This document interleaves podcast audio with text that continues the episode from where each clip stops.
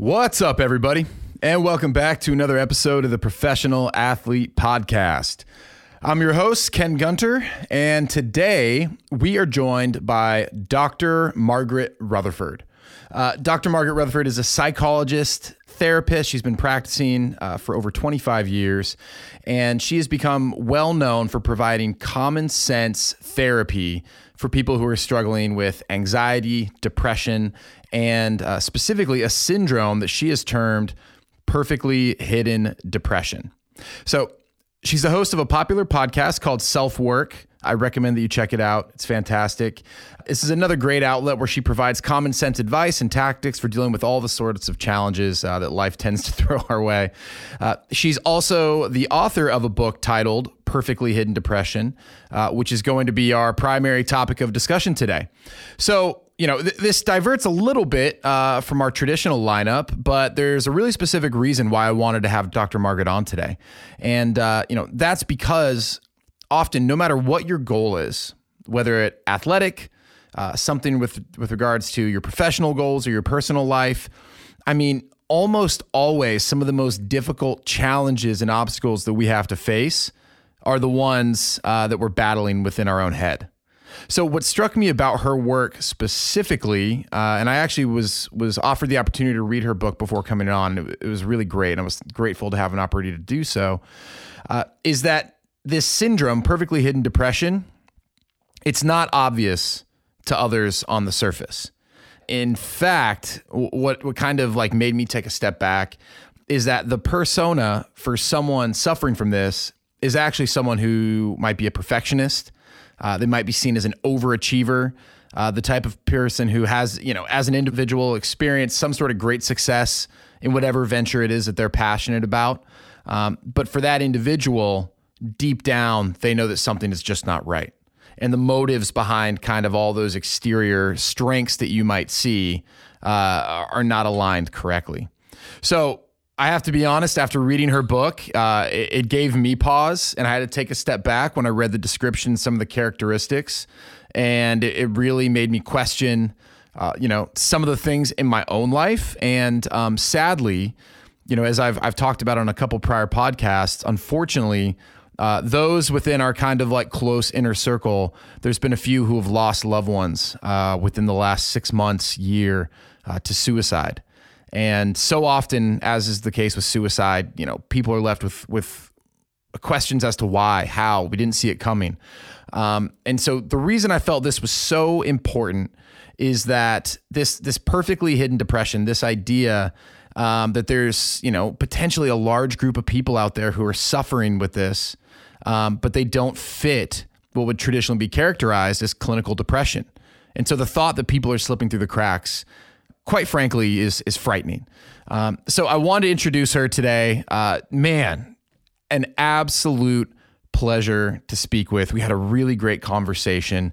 Um, you know, dealing with these topics sometimes can be a little uncomfortable, but uh, I think shedding light uh, either if this is you know something that kind of speaks to you as an individual or maybe you know someone that this might make sense for uh, just really important and can be kind of the first step to healing um, so with that if you are enjoying the show please do as i always say leave a rating and a review we greatly appreciate it if you want to reach out to me directly, uh, hit me up on Instagram. Uh, the show's handle is at the underscore professional athlete.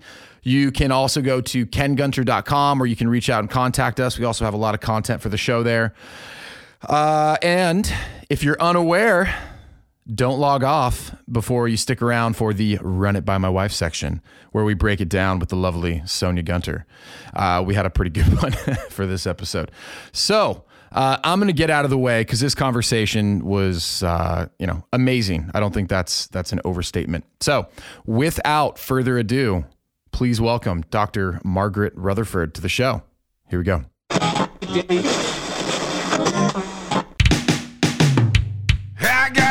I got too much to do. Yeah, I gotta get going.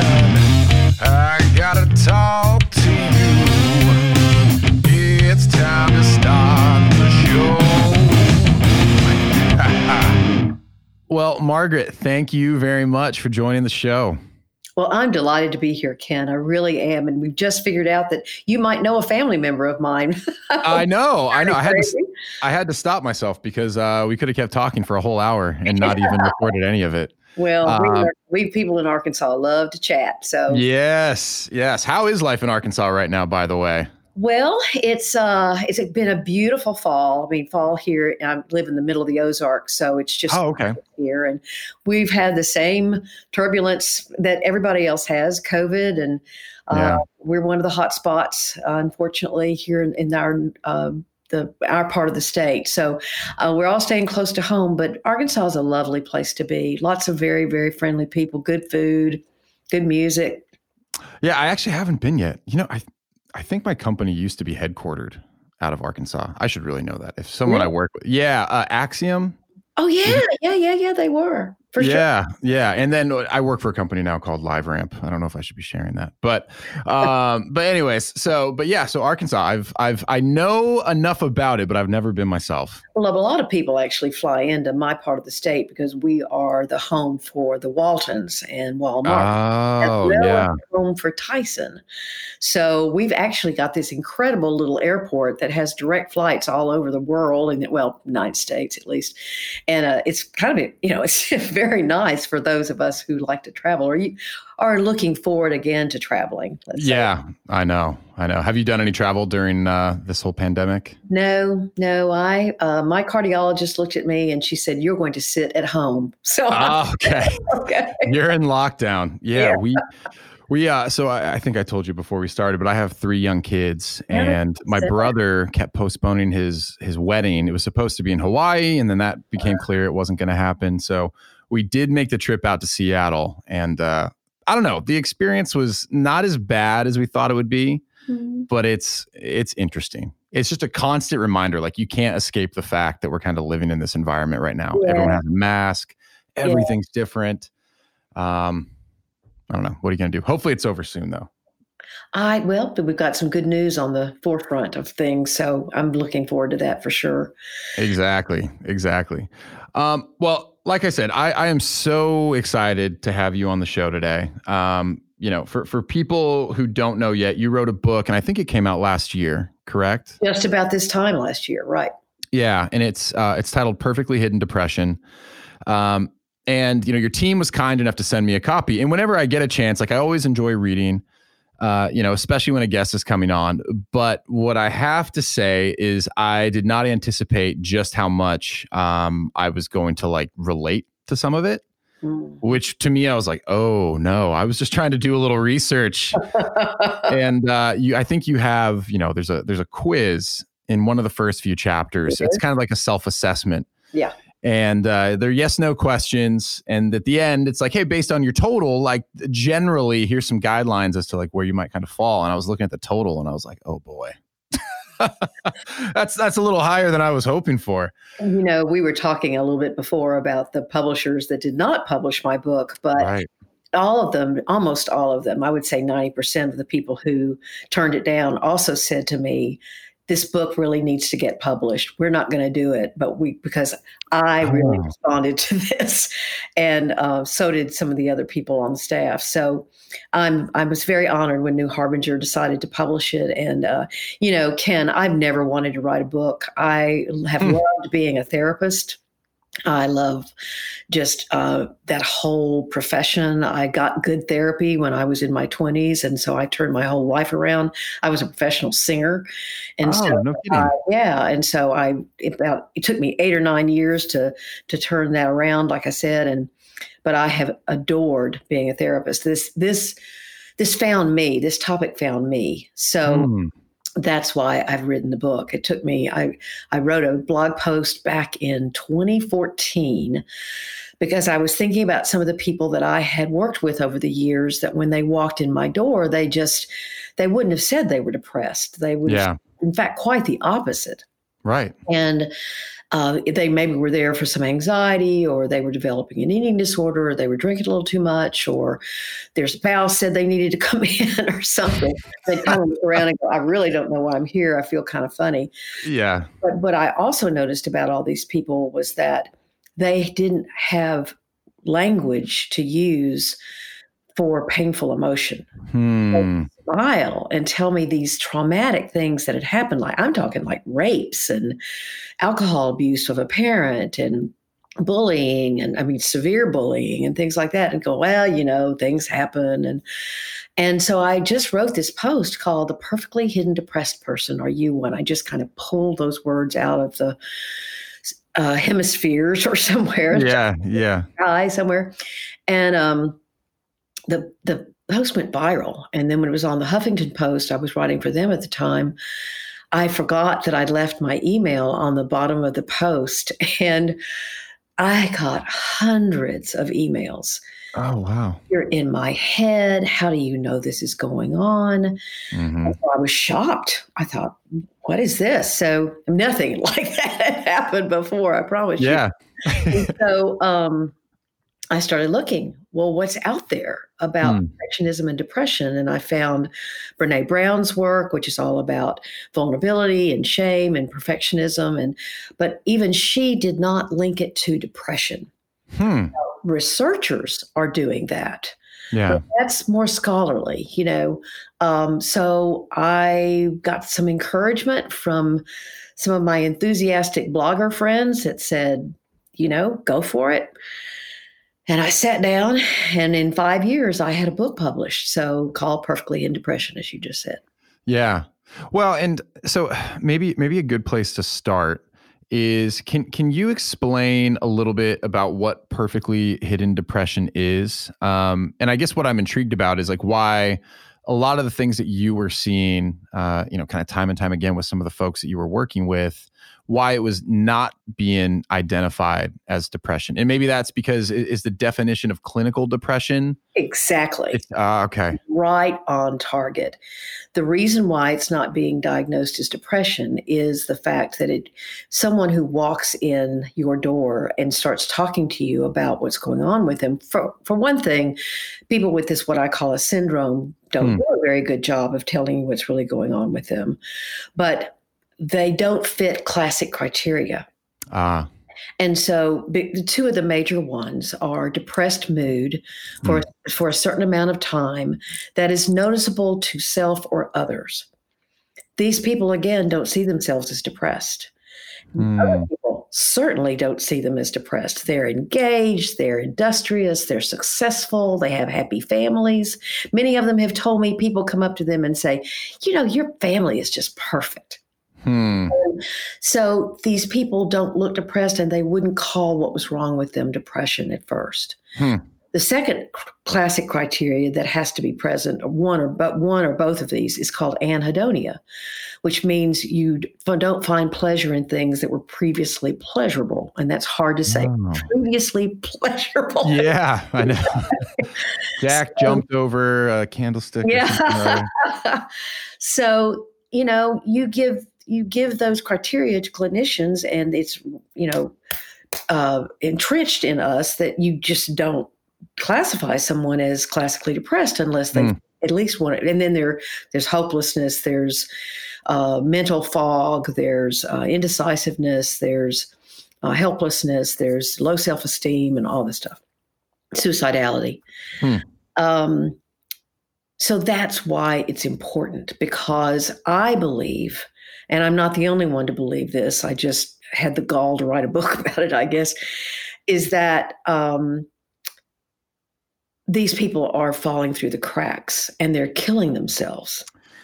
Because, yeah. you know, one of the things that was so wonderful and was such a, an honor and a blessing is that as I was trying to figure this out, I was writing blog posts about. Mm what I was trying to ascertain. And at the bottom of those blog posts, I didn't put my email. I said, um, you know, if you would contact me, if you identify with this, would you please contact me? Yeah. And so I had about 60, 70, 80 people do that over about three months period of time. And I called out some of them because they just didn't fit what I was looking at. Um, and and so I asked these people, you know, what is why have you reached out to me here i am a perfect stranger mm-hmm. you're telling me extremely confidential information i had brain surgeons i had um, one of the largest states in the United States, the head of their advertising, their advertising for the entire state. Oh, wow. a motivational speaker who's pretty well known. Yeah. Um, I had these people reach out and I said, but why? You know, and without hesitancy, they said to me, because this is the loneliest and most despairing way of living your life I can mm. imagine because no one sees you. You are invisible. The real you is invisible. And you may hide it by, um, well, for your listeners, with athletic prowess, yeah. athletic success, success you may hide it with financial success. You may hide it with just looking like you're always there for other people, and you you've you've learned this strategy that sometimes is really not even conscious anymore. Mm. You, it's so automatic with you that you you've done it for so long that until you see the words perfectly hidden depression, you kind of go, wait a minute, could is this something? Mm. You know, hmm. And I don't want anyone else to live that life. Yeah. That's why they told me their stories. And that's where the stories in the book come from. Oh, really? Yeah, that's where they come from is these people who reached out to me and told me how they had gotten to that strategy in their lifetimes that they had to be perfect and mm. had to appear perfect. Well, and I, I, told you this a little before we started too. You know, um, it's been very challenging because just recently, my own inner circle, we've had uh, two really good friends who've both lost fathers, both very successful by I mean any measure, yeah. um, to suicide in a way that I, I, think you know both of them would say was completely unexpected. Hmm. Uh, you know, and it's so what you're saying. This it's kind of like yeah, like they were kind of hiding in plain sight. Um, they were not the person that anyone would have pegged as depressed, uh, unmotivated. Not that that's necessarily a characteristic, but um, you know, th- they didn't fit the mold. I think, and and a lot of folks don't of of what you would uh, think of someone who's suicidal.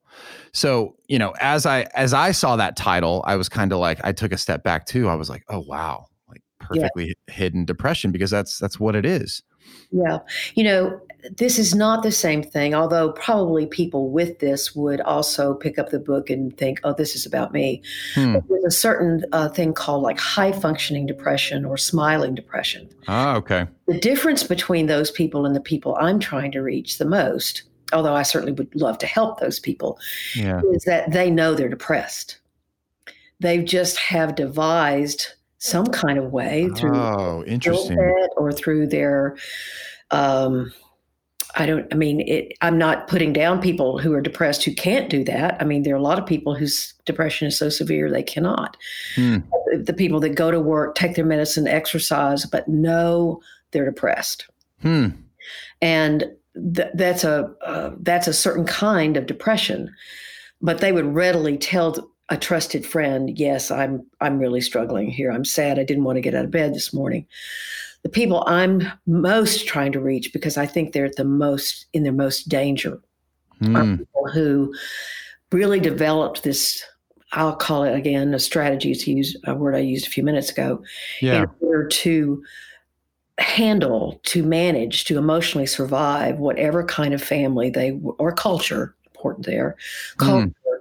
they were born into, and so let's say they had a parent or parents who were alcoholic and so they had to become sort of a pseudo adult and take care of their other siblings mm. let's say they had a mother or father who sexually abused them and they had to try to they developed this need to control i mean i need to control everything about me because i will never get hurt again mm. uh, maybe they um, were the star of their family you know, and they were seen only for their accomplishments. They were seen as somebody who was really good at a sport or at academics or yeah. at whatever. And so they became, they needed to become this sort of shell of themselves. And that because that's what they were known for. Maybe they just grew up in a family where nobody was allowed to talk about sadness or fear or anger. There are mm. lots of families like that. Right. So there are lots of pathways there but it's people who their perfectionism is not constructive. It's hmm. not the same as, gosh, I want to be the best version of myself I can be. Because that person can make a mistake. They can they they can enjoy the process of trying for excellence they can be in the moment sort of but, but if they don't win it's like well okay what did i learn? You know mm. i always want to try to be my best. That's constructive perfectionism striving mm. for excellence. Destructive perfectionism is what i'm talking about. Yeah and i'm glad so glad you brought this up because as i was reading the book too i kept having that thought. I'm like well it to some extent some of these things feel like they could be a strength. Oh yeah you know but uh, so I, this is actually a really important uh, differentiation to make. So uh, it's actually it's, it's helping it's helping me rationalize some of this a little bit as well. I didn't yeah out that distinctly until actually the book was written. It's one of those things i look back and think oh, yeah. You know, i knew as soon as this book was written and going to be published, I'd figure some other things out or learn some other right. things. So, yeah, it's a. I I try to make the distinction in the book, but I it's it's not very well said actually. But destructive perfectionism and the kind of uh, depression and perfectionism that I'm talking about with perfectly hidden depression, which I think are equitable, is that what is fueling that is shame and fear. Mm. You are the, the person who was abused, say physically, emotionally, sexually, they have to then they they're trying to be in control and they are so afraid and so ashamed of what happened. Mm. They've never told a soul. And it is it, it is like you know you're still that person that was traumatized you were still you're no better than your father treated you or you'll never get this done or you're you're no good at this or this shame this inner self-criticism and self uh, harsh judgment is there all the time hmm. and so their perfectionism is trying to fight off those voices that are constant i worked with a woman who actually i was working with her while i was writing the book and i asked her two or three times if i could use what she just said in the book because it was yeah. so eloquent she was just incredibly eloquent yeah. and she said you know even in a call with a supervisor because she worked from home hmm. she said i would always have to know that i had the answer to the next question he was going to ask me hmm. so i couldn't appear like i didn't know or yeah. that I was a little lost. And she said, now that I've worked on this, I can even say to him, you know, I'm not, I'm going to have to check on that. I'm not real sure. You know, it's, it's this, it's this being okay with being a little more vulnerable, as Brenda yeah. talk, talks about a lot, in, in not looking so put together. Well, um, and that that's one of the things too that I, I thought was such an interesting perspective and why I felt like it was so important to have this conversation because a lot of the folks who listen to the show are people who um, you know they're interested in constantly evolving improving you know yeah. like they either want to perform at their best or they want to find out how can they actually reach their potential and what seemed so interesting to me was this idea that like this perfectionism while it can be a positive yep. um, it, it can also be a detriment and that it seemed and tell me if i'm interpreting this correctly, a lot of the folks that you did work with uh, were high achievers. Oh, very high. And it, is it is is it accurate to say, or is this going too far that um, folks who are overachievers, maybe that certain like Type A personality type, are almost more susceptible to this um, than others? It, it's the why of the high achiever. Oh.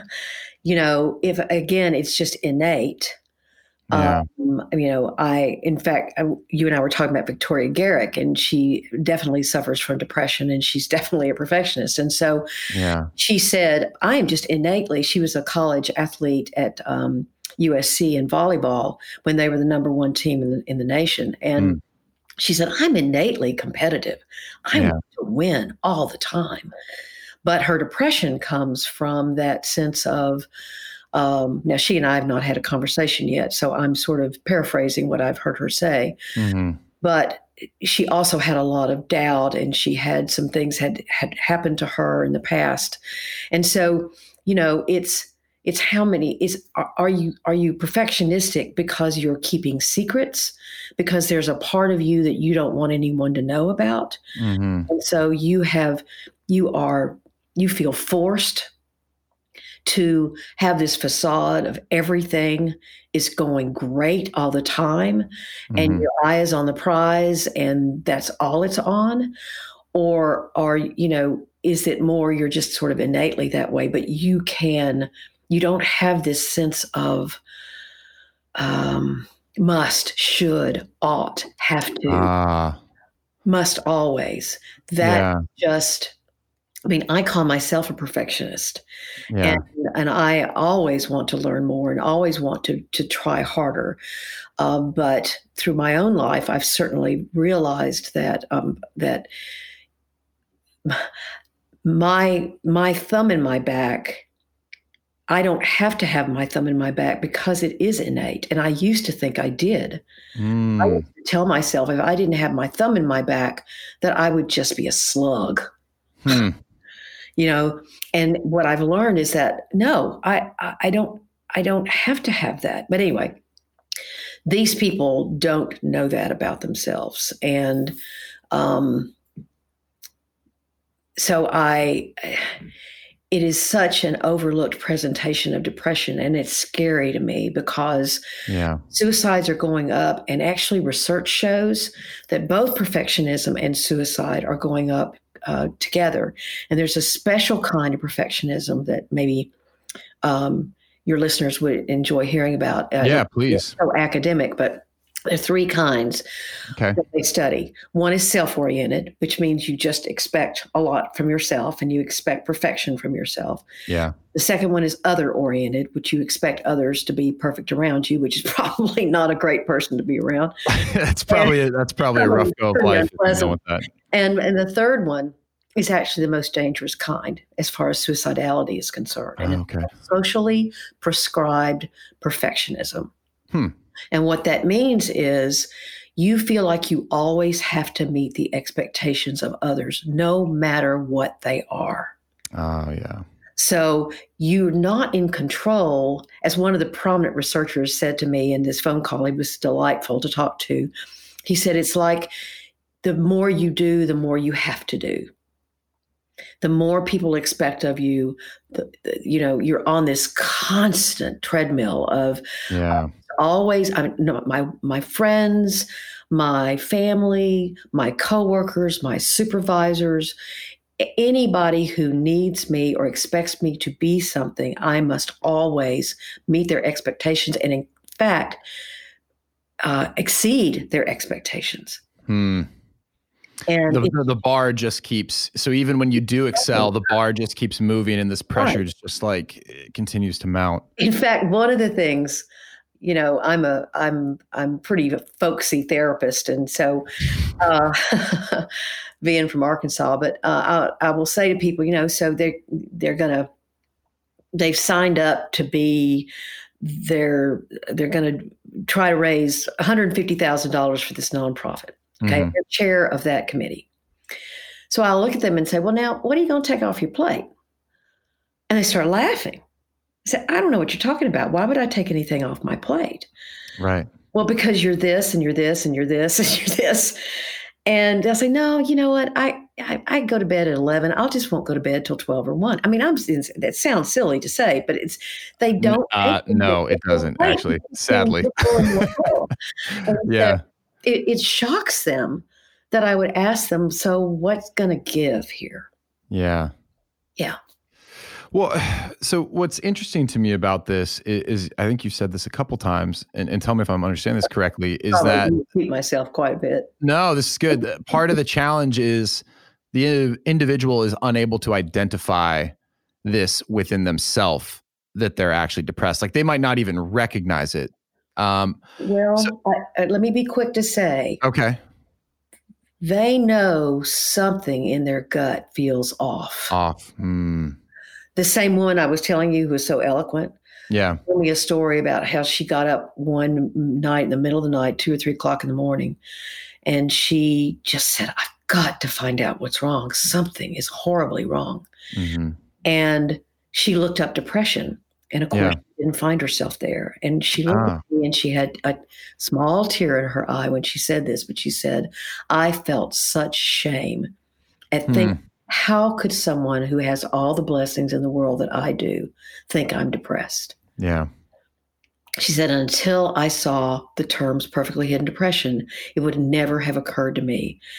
I, this woman had gone through years of infertility.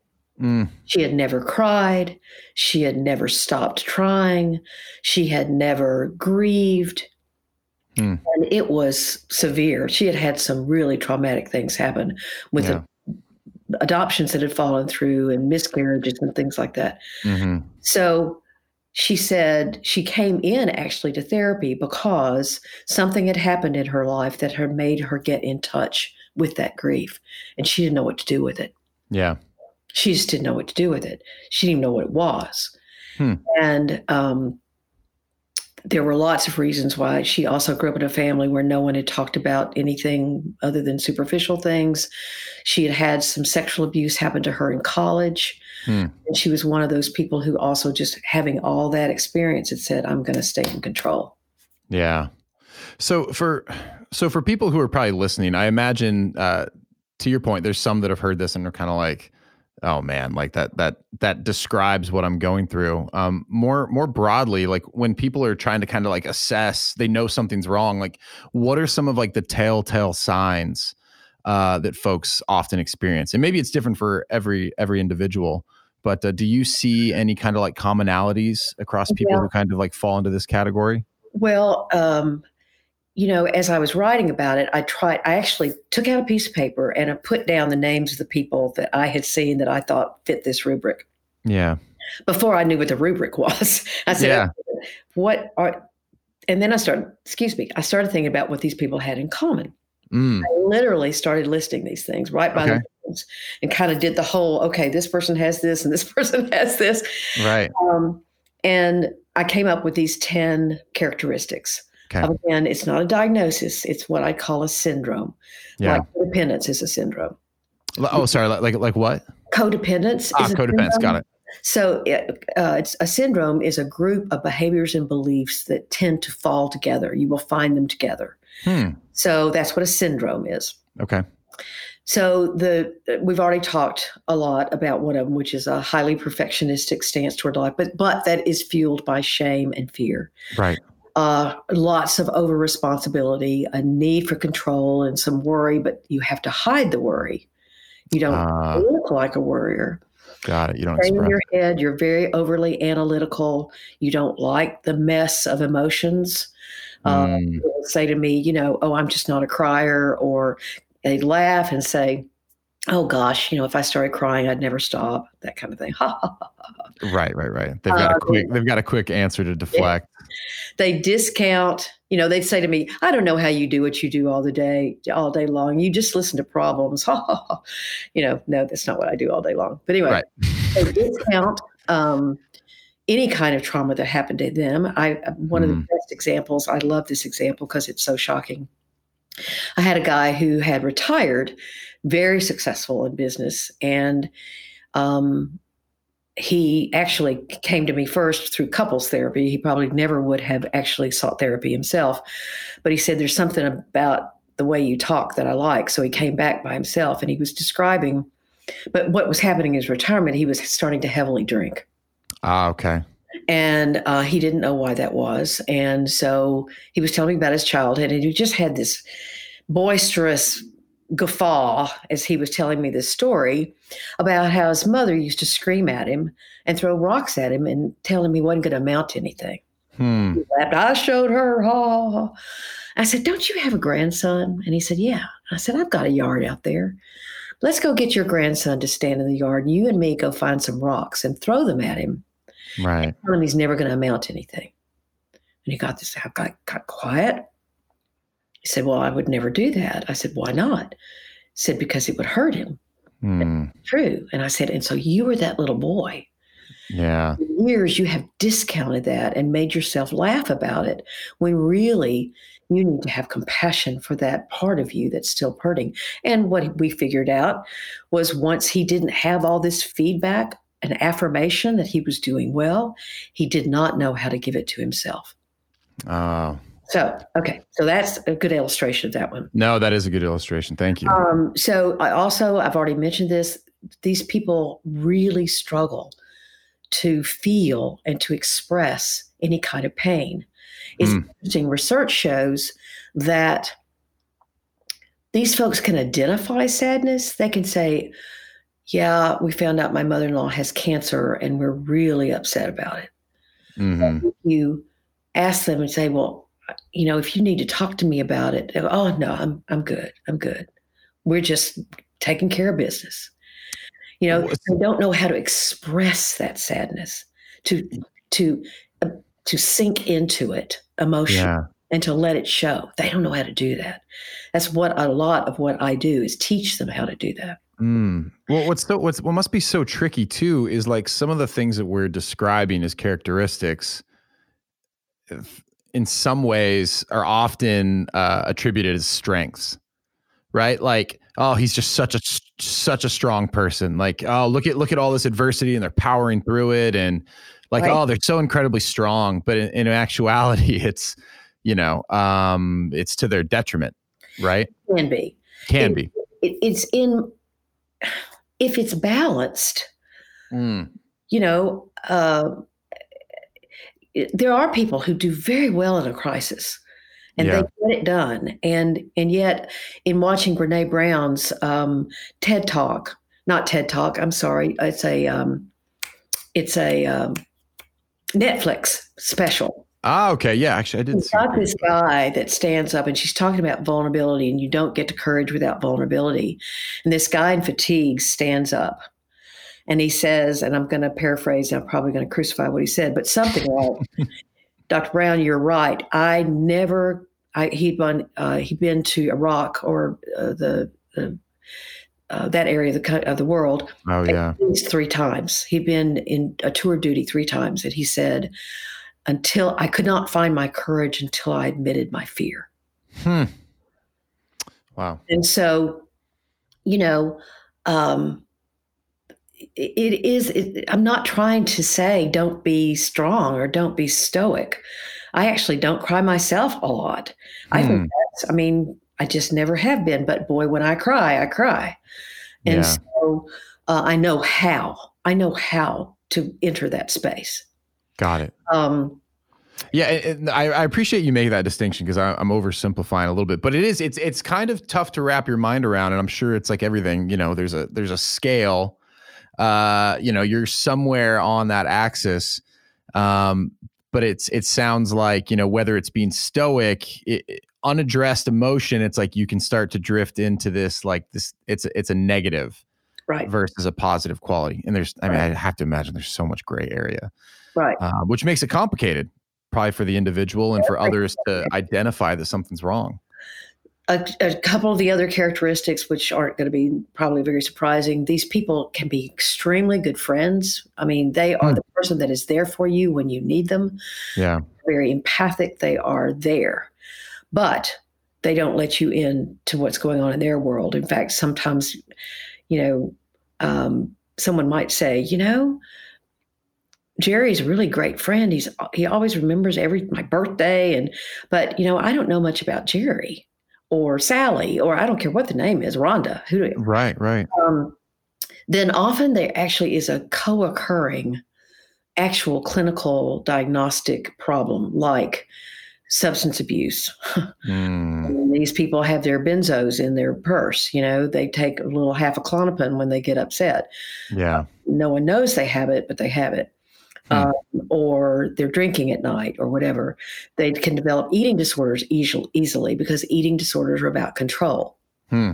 They actually can have some anxiety, like panic attacks or OCD, uh, which can become unmanageable, but um, they actually, you know, can have some panic attacks, and sometimes that's what brings them into therapy is they don't know what's going on. All of a sudden, they've developed panic attacks. Right. Um, and then they also, as we've said, are usually you know we love perfectionists we you know i had cataract surgery you know a few uh, weeks ago and boy yeah. my uh, doctor said well you know i'm a perfectionist i said that's good that's very good. right. That's exactly who you want doing your cataract surgery. yeah. I don't want you to just kind of, oh, well, another one. Well, you know what? I just kind of wing it. We'll see how it goes. she doesn't need this eye. Yeah. Now you'll be fine. Um, so, you know, and, and corporations love perfectionists. They want mm-hmm. going to get it done and get it done in less time than they said they could. Um, but, but they also just struggle with really letting anybody in, especially their partners. Now, they may be attracted to narcissists who really want them to uh, take all the responsibility. They take lots of responsibility. So narcissists don't want to take any. So they might be in that kind of relationship. They might be. Yeah. They might be. Um, uh, in relationship with somebody that uh, is an uh, underfunctioner and mm. want them to overfunction. They could also be in relationship with somebody who also wants to be perfect looking. And so mm. they have this wonderful life together. They've got 2.5 kids and they've got dual careers and they're just doing great. And they're pillars of the church and all that stuff. And then yeah. you do have this group of people, and I've heard from these spouses that say, you know, we've been married 14 years and I've never seen her cry, or mm. I've never seen him admit that he feels tired. He's, you know, so Hmm. Those are the people who write to me and go, How do I approach someone like this? Yeah. Well, and that that's a really good segue too. I mean, you know, if you are someone who's listening to this, or maybe you know someone who's close to you, you're like, oh man, I might suspect that, you know, they, they might fall into this category. Like for the patients that you work with, what often is like that first step? Like, where does someone even begin? uh, yeah, funny story. Um, New Harbinger was very uh, interested in the book, and they said, "We we want this book, but you have to come up with a treatment strategy, and you have to do it in two weeks." Okay, yeah, solve said, this, please. Oh, great. so, um, what I what th- there is a way out. And the book is really, uh, it gives you over 60 exercises. I don't know if you did any of them. No, well, you know, I, that, that was the only thing is I, I read very quickly. And as I was getting these exercises, I was like, I'm going to need to go back and I'm actually to need to take the time to do some of this journaling, do some of this stuff to try and like dig in. Um, so I, I, read, I read them, but I haven't uh, now taken the time to really I have a supposed critique on Goodreads that says, I love the first three chapters. It was like she was talking to me. Yeah. And then all of a sudden it turned into a therapy session. And I thought, yep, it did. so uh. um, basically, some of the steps are someone has to, um, as an individual, and I'll get back to the other person who sees that, mm-hmm. see this as a problem in and of itself, as we have been talking about. Yeah. Then there are certain hurdles. Uh, the perfectionist will try to they'll pick, say, okay, I'm going to work on X. Well, X is the thing they most fear changing. Yeah. No, no, no, no, no. We're not going to go there. We're, we're, you know, they want to, they want to heal perfectionistically. Exactly. Yeah. You have to take very, you have to take baby steps. Got it. You have to really look at the rules that you're following, the rules that you decided as a child or as a teenager. Um, you know, this is who I have to be, ought to be, should be, must be. Um, I have some African American clients right now who told me they had to be perfect looking and perfect acting and, and actually perfect, or they wouldn't have gotten the opportunities they got. They had you know, better than everybody else. One of my uh, best friends in the world, I actually had him on the show. He's now, of course, really successful doctor, surgeon. Uh, yeah, one of the things that he was told as a kid was, "Hey, you have to work twice as hard to get half as far."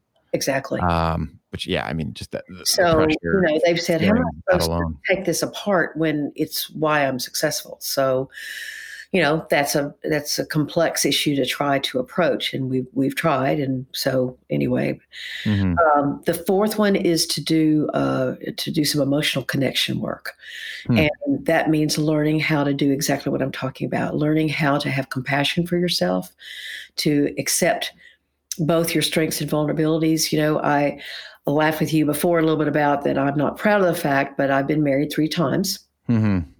And I also have, I've been married now for 30 years. So I, I think I got it right finally. The last, the last one stuck. The last one's kept. Yeah. um, but, you know, I also have three letters after my name. I have a PhD. Right. I, both the, both those things are facts about me. Hmm. And what I've learned through the years in my ancient age that I am is that um, my strengths don't define me any more than my vulnerabilities do, nor do my vulnerabilities define me any more than my strengths. Hmm. They both exist. I'm proud of one, I'm not proud of another. Mm-hmm. And so I can let those be without having to hide or without having to worry what people are going to think about me if they know about one or the other. Um, so that is an important place to, to, get to and i think you get to there by connection connecting with your emotions from what you do feel shame about what you what you what you do feel you have to keep secret. Yeah. You have to connect with those emotions. And then the last stage is actual change. You know i think insight's wonderful. Mm-hmm. it, it puts it it helps you connect the dots but insight doesn't lead you to hope. What leads you to hope is behavior change. Hmm. And so I know that I've accepted myself more if I make a mistake and I let it be. I just let it be. Um, so the, the little things like that. I mean, um, so I, I have a whole chapter on change, which a chapter is nothing when it comes to change. But, yeah. If you're in love, if you're in love with someone who is like this, yeah, you suspect is like this, one of the things you can do is you can say, you know, I heard this curious thing that I've never heard before, and it made me wonder if they're if you might be interested in looking at it. Mm-hmm. send them a blog post of mine, send them a podcast of mine. Yeah don't so you need to read this book. Right. you know, Got it. Here's what's work. wrong with you. Let's get to work. That's not going to work. But you also can say, you know, I've been your friend for 15 years or however 10 years or five months or whatever it is, and say, I don't. You, you never share anything with me. Mm. And I, I, I really want to know. And they go, oh no, you don't want to know all this stuff. Yeah, I really do. And mm-hmm. so, do you think it's a problem for you? you know, and approach it like this is my experience of you, and this is what I'm concerned about about you. And have you ever thought that it could be a problem for you? Yeah. Um, so a really gentle approach to that. Yeah. And um, I have had some people have said that works, and you don't come in with a bulldozer. You come in with, you know, a much lighter touch, and yeah. uh, it can lead someone to realize that they how alone they do feel. Yeah. Well, I think one of the frightening things to me too is, um, along with like any form of depression, but the, just this idea that people can slip through the cracks because they, they don't even know how to label it. But what's scary to your point is like how rapidly, you know, suicides are increasing in this country around the world. And it's like, okay, well, how many people are falling through the cracks? How many people know someone who had no idea or didn't suspect or couldn't, couldn't imagine?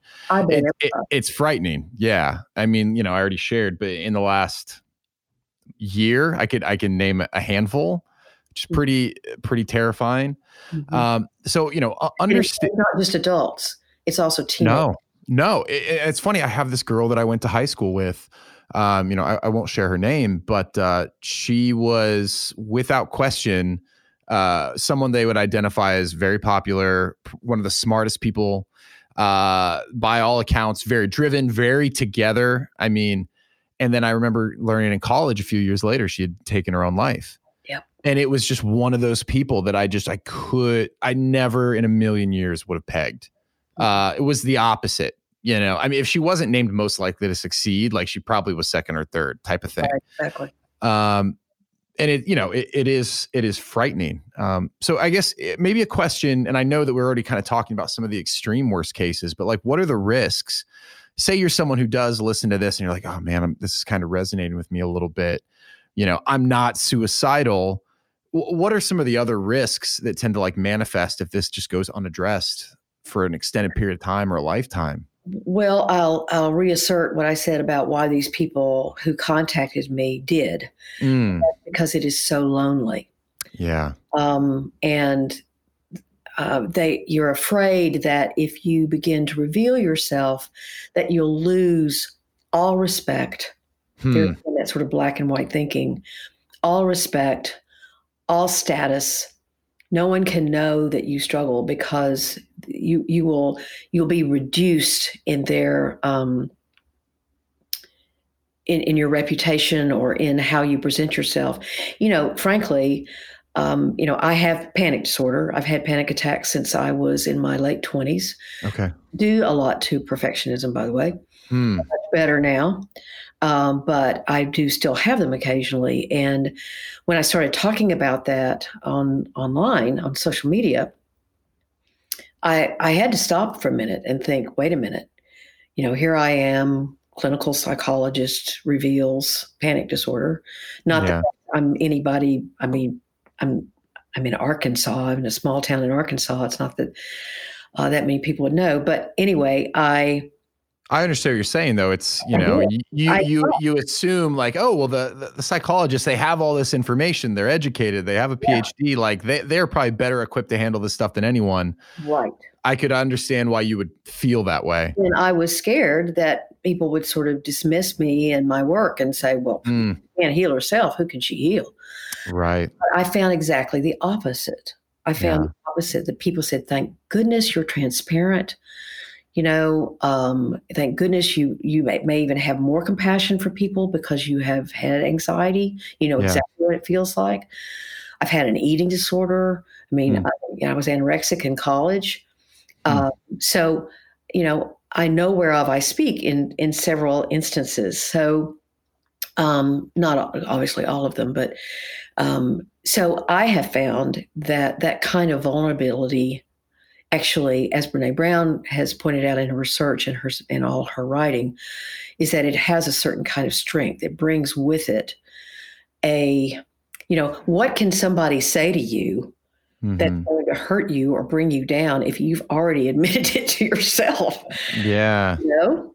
Yeah. I'm not the most patient person and I don't like, I, I'm kind of a little bit, I get anxious in stores and things like that. So I want to get out of there. And um, my son makes fun of me and says, Mom, you know, what in the world? You've got a, a plane to catch? I mean, just calm down. And, you know, if I hadn't accepted that uh, I'm not proud of it, but that I can be impatient, I'd mm. probably get defensive. What are you talking about? You know, its line is going yeah. to I would never have it right out in front of me that yes, I know this is one of my vulnerabilities. Right. Time management. Yeah, exactly. and, and so I laugh at it because I admit, and that's a small thing, but you know, you you have more self acceptance if again your vulnerabilities are known to you and you don't mind at least people that you trust others knowing them. You don't want maybe the world to know, but you don't mind people who are in your circle to know. Right. Um, and of course, I guess the more celebrity you have, sometimes the more your vulnerabilities are known but to, to several. But mm. um, still, I think it's that fear of that loss, and and you live you live with fear all the time. People are going to find me out. People are going to figure figure out that I'm a hoax. Yeah. Um, and so I, I think that kind of loneliness and fear is a terrible way to live. Hmm. Yeah. It's um you know it, it's it's interesting. It's um like i said there's certain aspects of that book that really gave me pause and i had to like kind of look at myself and say like oh wow like some of this hits close to home. Some of this is not an issue for me at all. I'm actually good at xyz um but it's I think, you know, to your point, you, you, said something like just even having the insight or awareness. And actually, I think you gave the example like just the relief that a woman had when she found out that like there was at least some sort of name for this syndrome. Yes, exactly. Like just, just the heartache that she felt when she looked up clinical depression, didn't find herself there, but knew something was wrong. Like that's all, that's heartbreaking. You know, just I, I think even having awareness that like, hey, this is something that is not unique individually to you. This is something that people struggle with. Is like probably provides a great deal of relief, I imagine, to a lot of folks who come across your work. I had, thank you. I had a conversation. Uh, Lewis Howes was kind of who's this eminent podcaster, had the mm-hmm. graciousness to have me on his podcast last year, and so yeah. once again graciously agreed to be my uh, my guest. And he's written a book called The Masks of Masculinity. Mm. Actually, just being male is one of the ways you can get to perfectly hidden depression because. Yeah. Um, there are just so many things that men are taught. I, I, think I was reading an article the other day that it's around the age of eight or nine or ten that uh, when when you, little boys and little girls are, are born, they all have about the same emotional language, and then you will hear hmm. emotional language drop out of little boys' conversations at eight or nine or ten. They oh, learn oh, wow. it's not okay to talk about you know being uh, scared or or you know being afraid. They just yeah. you know that's and sadly still what our culture part of our culture, not all yeah. of the culture, but part of our culture still believes is that stoicism. And I'm not knocking stoicism. Yeah. You know, it's um it's there are times when you, you just can't fall apart. You you need to find your strength, whatever your strength is, you need to find it yeah. and use it. Um, but that doesn't mean, you know, I, I like to, I say this phrase all the time. The glass is half full and half empty by definition. Hmm. So, you know, you can find your strength in the half full part. That can be your faith. That can be your uh, diligence. That can be your your your smart. That can be your creative. That can be um, you're a good organizer whatever your very athletic whatever yeah. your strength is you can you can live in that half of the glass that's great mm-hmm. but knowing how to connect with the parts that aren't so great hmm. that hurt that are where you're afraid where you're sad where you're disappointed where you're lost where you're whatever is also important you may not want to live there i get that Right. People with horrible depression sometimes live there all the time, or people yeah. with horrible anxiety, and they struggle to, to not live there. But knowing how to connect with that part of the glass yeah is important and then go back down into the strong part that's fine right. just know how to connect with the other oh man that's uh, it's so funny that that uh that really i don't know kind of struck me because it's yeah like regardless of what you choose to focus on it, it doesn't change the fact that the other half exists Mm-mm. um and I, so it's about i guess uh, at least understanding how to connect with it recognize it come to terms with it yeah uh, in fact, one of my last questions for Lewis Howes was I mean, he was a big athlete. He's a huge guy. And mm-hmm. Um, now he's a podcaster, um, journalist kind of person. But anyway, I said, What's the hard thing about being Lewis Howes? Again, what's the half empty part about being Lewis Howes? There are lots of half full parts. I mean, he's yeah. got lots of money and lots of fame and celebrity and all this stuff. Um, people follow, I don't know how many thousands or hundreds of thousands of Instagram followers he has, if again you think that's success. But right. uh, he said, Because when I make a mistake, people jump on it.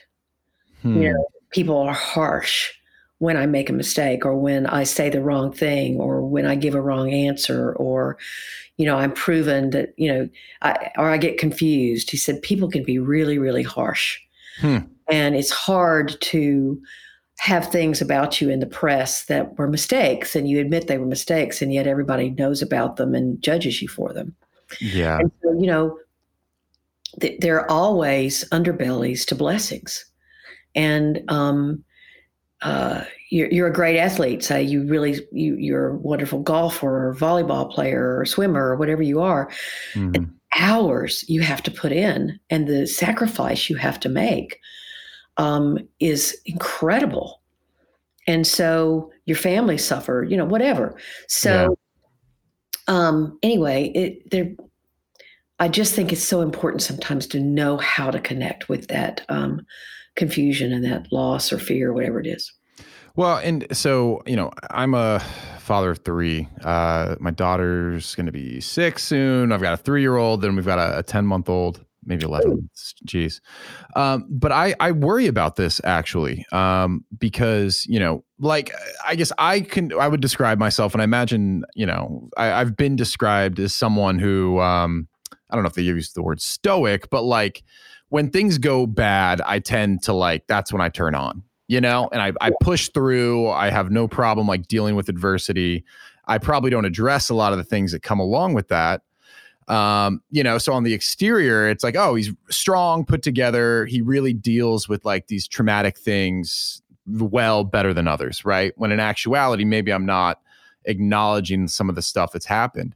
Well, right. and, and I worry, I don't want to perpetuate that with my own kids, right? I would love, if nothing else, them to grow up to be kind, loving, and uh, self secure people who know how to process a lot of this emotion. So, um, you know, I imagine myself and others who are parents, it's like, hey, I don't want to screw up my kids.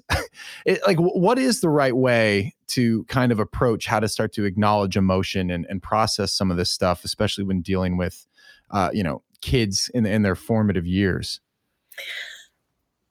I cannot say this passionately and yet gently uh, as much as I'd like to. Yeah. I think you have to talk to your children about your own vulnerabilities. Hmm. You have to model for them that it's okay that dad's really strong. And yeah. sometimes dad's scared. Uh, both both are can exist in the same person. Yeah. Uh, I was so delighted, not that I did everything right with my son. I absolutely did not, our son. But he made a mistake in college, which I won't go into. That's his life. Yeah. But he knew I'd made the same mistake in my lifetime. Ah, okay. And so, because I talked about it as a vulnerability. And he called me and said, This has happened. And I, first, my mama came to the fore, and I was like, Oh, I can't. Because, Mom, I called you because I knew you had been through this and I knew you knew you'd know what I was feeling. Mm. Immediately shut down. And I just was so grateful. You know, if your child becomes sad or lost and you've never talked about being sad or lost ever. Yeah. They don't know it's okay to talk about. Yeah. And so um, these children th- that are killing themselves and their parents don't know they have any problems. Hmm. Maybe, I don't say it's always, yeah, but maybe people who developed a culture in the family that uh, inadvertently, perhaps, mm. that you just parents didn't talk about that kind of stuff. Yeah. Um, so well, and you, you said something there. Overburden your children because they're yeah. children. You don't want to use them as your confidant. You know that's just say, "Yeah, Dad gets scared." This was one time I was really, I was really scared, and you know, I, I, I didn't know what to do with being afraid, and I, I, I kind of wanted to cry, but I didn't even let myself cry. I don't know why I didn't let myself cry. I could have cried. Mm. Kind of process what it's like to have been you.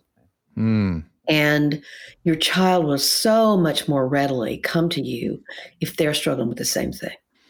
Yeah. And the way you put it, it's like if they, because, you know, I mean, when we're kids in, a general circumstance, right? Typically, we look up to our parents. You know, you idolize them to an extent, um, and I, I, understand that can change over time. Yeah. But you know, if like as an example, if if my kids look up to me and that you know they never understood that I also felt scared or worried or hurt, um, I could see how in their mind, right, when they start to experience those emotions, they could they could start to attach maybe like some shame to it or um, being like, oh man, like I don't think my dad or my mom ever dealt with this. Like, why am I feeling this? Is there something wrong with me? And I'm projecting a little bit, but I'm just, I, I can see how it's like just by even opening up to them that you do experience these things and it's okay and it's part of life. It can kind of like change the frame of reference for them a bit. You know, I was an older mom. I agree with you. I was an older mom. And so my career was very well established oh, okay. I had a child. Yeah. And um, and so I tried to make sure that I talked about what my own struggles had been. Hmm. Um, because, to a certain extent, because, you know, by the time my son came along, everything looked pretty rosy. you're you're pretty well put together. Yeah, I mean, comparatively speaking. Boy, was that a, a tumultuous trip. now that's the title of your next book. yeah. so you know, I guess that call I got in college was was um, uh, was a, a, a, consequence of me trying to do that. Again, not burdening him, but realizing that, gosh, mom really acted foolishly as well. Yeah. Yeah. yeah. No, it just, it just, yeah, that makes a lot of sense. Just even being able to relate mm-hmm. is just so critical. Um, well, this, this has been absolutely amazing. Uh, I really appreciate this. Um, I'm definitely going to link to the book. I'm going to link to the website. Um, where where would you recommend for people who want to follow you? You have a tremendous podcast. Um, yeah, and actually, w- would you speak really quickly just about your podcast and just sure. kind of like the stuff that you dive into? Because I, I think people would love to listen to that. Sure, it's called the Self Work Podcast, and I started it about four years ago. And most of the episodes are just me talking. Yeah. And what people have told me about a certain topic, not always perfectly hidden depression. In fact, maybe I have 10 or 12, 15 episodes on that, and I have over 200 episodes. So, um, it's about something that, that is a psychological dynamic or a relationship issue or something. And yeah. I'll, re- I'll research it. I, so I will bring you the most current research on it and mm-hmm. what other people have to say about it. And then I add my two cents in because I have mm-hmm. been a therapist for 28 years, nine years. A little bit, little bit of experience. A little there. bit of experience. So and then I also have a listener email that I, or a, um, well, sometimes they leave me voicemails, but I answer those emails as best I can as well. They're about 25 minutes long generally, sometimes a little shorter than that, sometimes okay. a little longer. Um, and now I'm beginning to have guests, um, but I'm doing those as sort of bonus episodes because oh, cool. people, people have told me it's kind of like having their own little therapist in their ear. So, um, I'm I'm very um, delighted about that. We have. I was t- sharing with you and bragging, I guess, a little bit that um, one brag away, we're brag right, away. We're right at 1.9 million downloads. Um, yeah. So that's utterly, uh, you know, I can't believe it. Um, it's amazing. It's amazing. It's yeah. amazing, as they would say. Um, but I love doing it, and so I. Uh, uh, people also say that they like my voice. Um, I very had, soothing. I have to admit, being on the phone with you, I'm in a very good place right now. He says, I can't listen to your podcast when I'm driving because I'll go to sleep. I'm not sure. I, I, probably put some other people to sleep in my lifetime, but that's a good trait to have, though, as a, as a therapist. So sure. I do that. And then my website is drmargaretrutherford.com. Mm-hmm. Uh, the book, you can find it on Amazon, Barnes and Noble. Give your local bookstore some business right now. They probably need it. Oh, yeah. Um, or you can actually um, get it directly from New Harbinger. Oh, okay, perfect. And there's an ebook and an audiobook. So awesome. Well, and, and, you know, one one of the things that we were talking about a little bit beforehand um, is is just I, I feel it's getting better, and I'd be interested to get your opinion on this. But just the stigma around mental health and uh, mental illness um, seems to be breaking down a little bit. Uh, people are, are standing up. Uh, we were talking a little bit before about the Michael Phelps documentary, which I haven't watched but can't wait to. Um, I just I have to imagine that this is something that's so much more pervasive uh, than most people probably realize. And I think having someone like you, to your point, you can get a therapist kind of in your ear um, in a very safe, uh, anonymous way. You right. know, you can start to engage with some of these topics, especially if you know you're feeling something. Uh, it's just such a cre- incredible resource to people. So thank you for all the awesome work that you're doing. Sure, of course. Oh, by the way, it's free, so I don't charge for anything that I put out there. So anyway, that's yeah, just- yeah, absolutely. Well, awesome, uh, Margaret. Thank you so much. Yeah, I appreciate it, and we'll we'll have to have you back on in the future. I love that. I'd love that. mommy, you better go ask mommy, daddy. and we are live. That's that's my uh announcer voice. I've been working on the announcer yeah, voice. Your radio voice. My radio voice.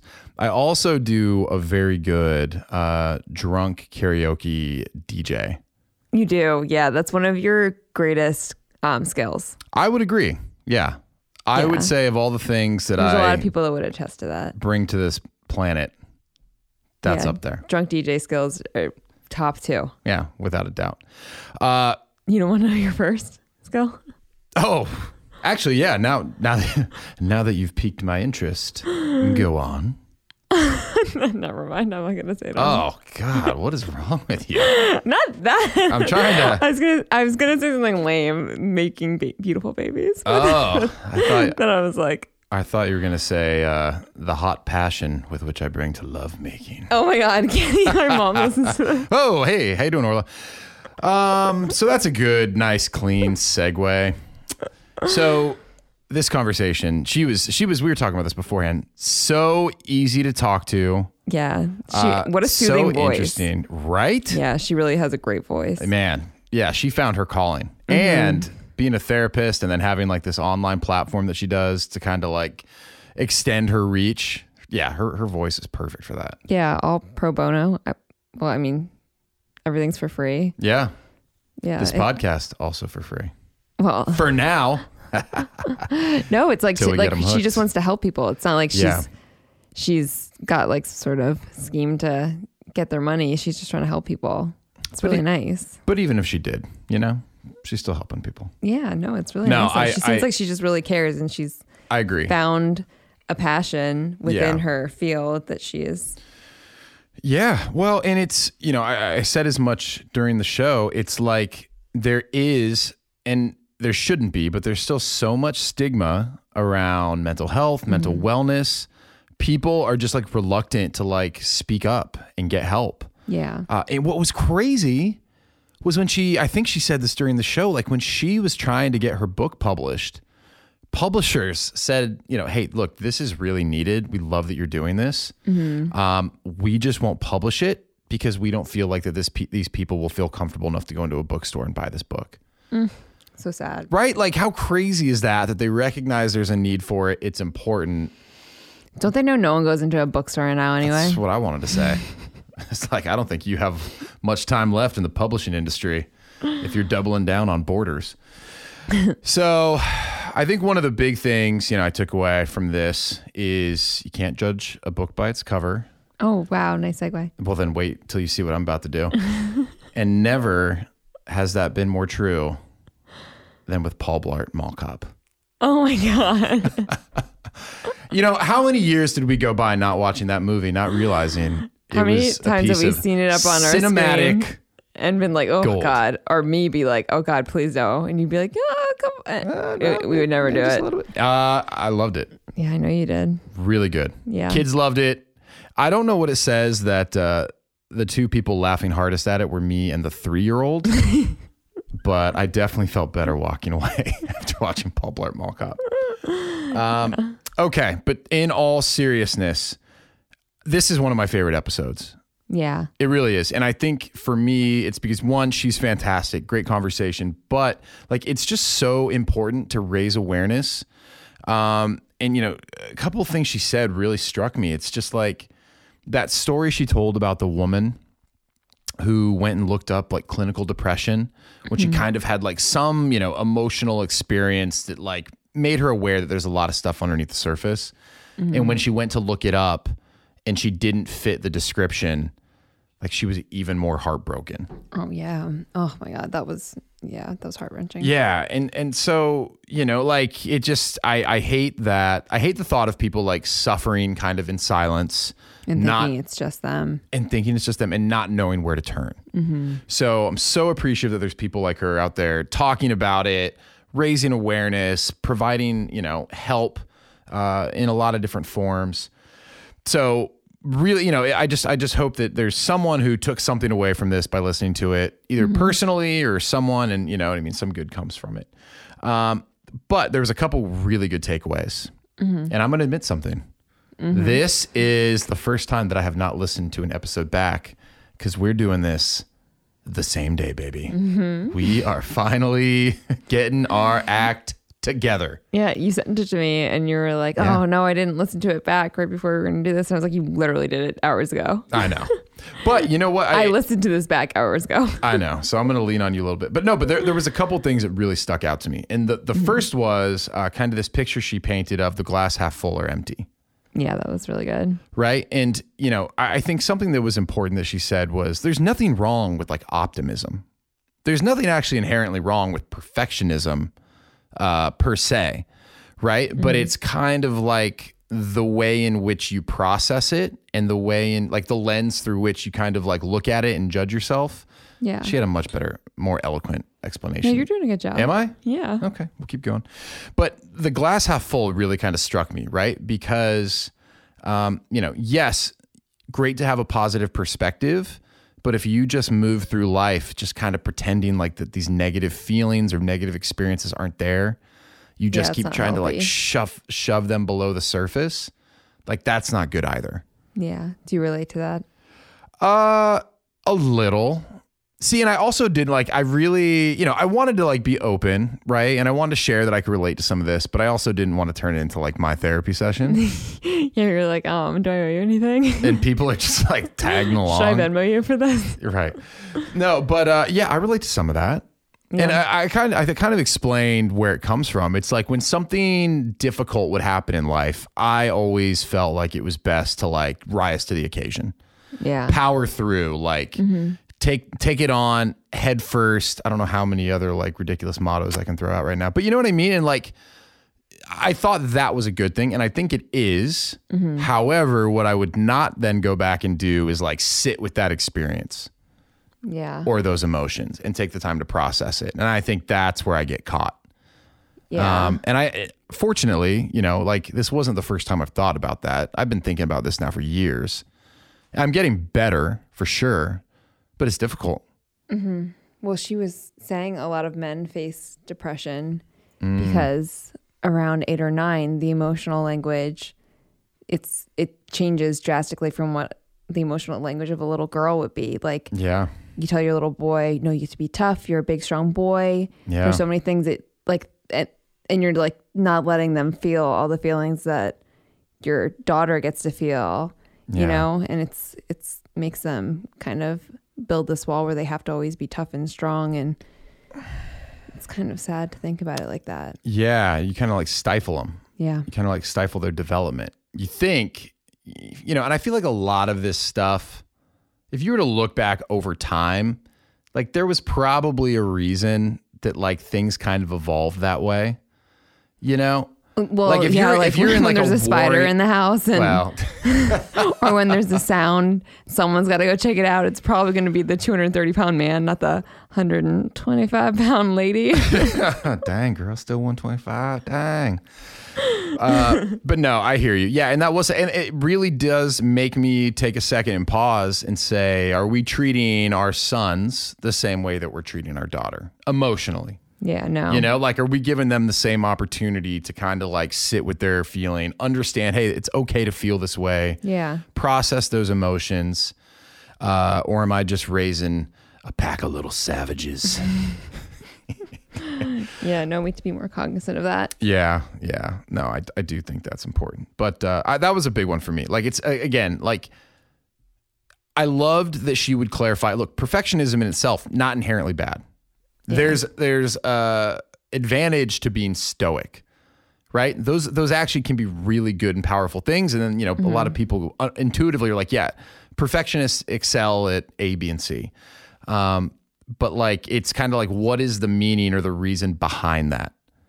Like, you know, is that perfectionism because like you're a driven person and you're constantly trying to excel, or is it because, like she said, you know, you're you're harboring onto something Yeah. and you just you feel like if you're not perfect, then like people are seeing through the cracks and like you're failing or you're not living up to expectation or yeah. That's so sad. yeah. Um, but you know, good perspective. You had another one. We talked about it a little bit. Um, no, it was that. It was about perfectionism Oh yeah, and how it's like a very lonely way to live. Always trying to keep up this front and being so scared that someone's going to see that you're not really perfect. That Yeah. There are cracks, like you said. mm-hmm. And I feel like social media has done so much to like make that because you you look That at social media worrisome. and there's so many like perfect families and perfect lifestyles mm-hmm. and you're just like shit like I need to make mine perfect too but like you're, what you're not seeing is all the crap behind those yeah. pictures all you're seeing is the highlight you're seeing the greatest hits. Yeah. And not only are you seeing the greatest hits what's even more manipulative I, really do worry about young kids. Now I'm sounding old but like these filters, the way that people can Photoshop their oh face oh God, Photoshop instantly, is, like yeah, it's horrible. It's just like you, are creating such an unreal expectation, and like we're adults, we've experienced enough life that hopefully, like we can kind of discern between the two, even though we're still, I'm sure, yeah, uh, susceptible to it. Yeah, but I feel like it's so important to like show your kids to like this is not real. Yeah, that's not real. Like no one looks like that. No one's like that's just not a realistic expectation. Except they, for the Kardashians. yeah, that's all real. They're our shining light. Yeah, they took an our X-ray beacon, of Kim's booty of and it was real. oh wow, an X-ray proved that. At least I think they did. That, that, I think that, that's like during the time where I kind of fell off the show a little bit. Yeah, I'm back though. I was gonna say it feels like you're back in with both feet. Yeah, I'm, I'm back in. Yeah, well, that's good. Good use of your time. yeah. Um. Okay. The you know, and I I said this a little bit the other one, and this kind of breaks my heart, is this idea that there's not a small amount of people, but potentially a large group of people who are slipping through the cracks. And I mm-hmm. think whether it's folks who she would identify as someone that has this like perfectly hidden depression syndrome, or really any other form of depression, it's like the, the, these suicides that are occurring. Uh, one is too many. Mm-hmm. And the fact that it's getting worse, um, you know, the the fact that it's affecting all, you know, every population, every demographic, uh, is just really heartbreaking. Yeah, it's scary. Yeah, and it just makes you feel like this is something that's so important to evangelize, talk about. Like it's okay to have moments of weakness. Yeah, you know, definitely. Um, what was I going to say? Oh, but that that's what I thought was really interesting about the specific syndrome that she was talking about was um, for this group of people, and I hope I'm not butchering this, it was people who don't recognize that they have depression, mm-hmm. but they know something's wrong. Yeah. Um, which is really kind of startling. Mm. And I think for a lot of people, if, if someone is feeling this way and they're like hearing this podcast, they're probably like, holy shit. Like, yep, that's exactly the way I feel. Yeah. Um, which I have to imagine is like a massive step forward, just even to be able to put like a face on the enemy, so to speak. Because yeah. if you don't know what you're dealing with, you're just you're swinging at nothing. Yeah, it's like that woman who looked up clinical depression and she didn't match the. And that's just like disheartening. Yeah, yeah. So I don't know. That's not even really a takeaway, but that was just kind of uh, unexpected, I would say. Because mm-hmm. when I do think depression, I think what she described is like clinical depression. Yeah. You can see it. You know, they they become unmotivated, mm-hmm. and I don't mm-hmm. mean that like in a critiquing way, but I mean like it's hard to get out of bed. Yeah. Um, they don't want to like engage in social activities, or they start to retreat. You know, and what she's describing, and and I I hope I said this in the show.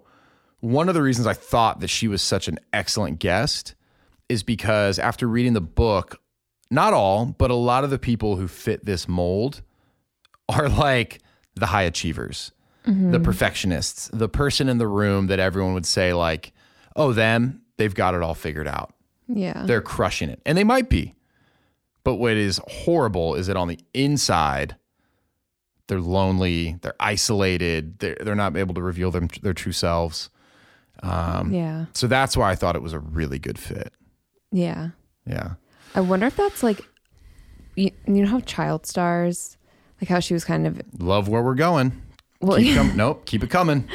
How she was talking about like kids who are really, really good at something growing up and like that's what they're known oh, for. And they yeah. kind of don't get to develop the other parts of their personalities and their lives because there's they're good at or known for this one specific thing. Yep. I bet you that's what a, a lot of child stars go through. I bet they, you're right they're like known for one thing, so they can't develop the rest of their personalities. Yeah, and we're we're playing armchair quarterback a little bit, but uh, No, I agree, right? Because she said, like, look, if, if you've kind of like tied all your value up in like where you got your positive reinforcement, what do you want to say? Armchair quarterback. You like that? yeah, it's good. Yeah, thank you. Uh, Dax Shepard ripped it off though. It already has armchair expert competing podcast. I try not to listen to the competition. Yeah. uh, he's doing pretty well though, and I would say we're in a different stratosphere at the moment. but I digress. Uh, but no, you're right. Like if if you, all your positive reinforcement has come from like one thing, yeah, you know, and like you think that's where your value lies, and then all of a sudden, like you're not delivering on that anymore. You know, it's kind of this is a great segue back to the podcast. Athletes. And I think if you talk to any athlete, uh, it could have been high school, but anyone who probably like really dedicated time, played through college, and, pl- and played for a majority of their life, when like athletics is removed from your life, it really is a difficult time because mm-hmm. it offered structure, it offered positive reinforcement. Hopefully, it offered like some sort like you start to tie your identity into that, and when that's taken away, you kind of feel lost. Yeah. well, perfect example: Prince Daniels Jr. Oh yeah, yeah. Episode twenty nine. no. Maybe could have been. Really? Uh, but that's exactly what he was talking about. He'd made it yeah, to the NFL. That's right. He was just about to like what he felt like, you know, tap into his full potential, and then it was ripped away from him. Mm-hmm. And his identity was just kind of, you know, at that time, taken away with it. Yeah, you used to completely rebuild your life and. Mm-hmm. Yeah, and for him, it was meditation. Turned mm-hmm. it around. Got to get back on meditating. I know. I've been doing a little bit, not as much as I need to. I know. I, I would like to.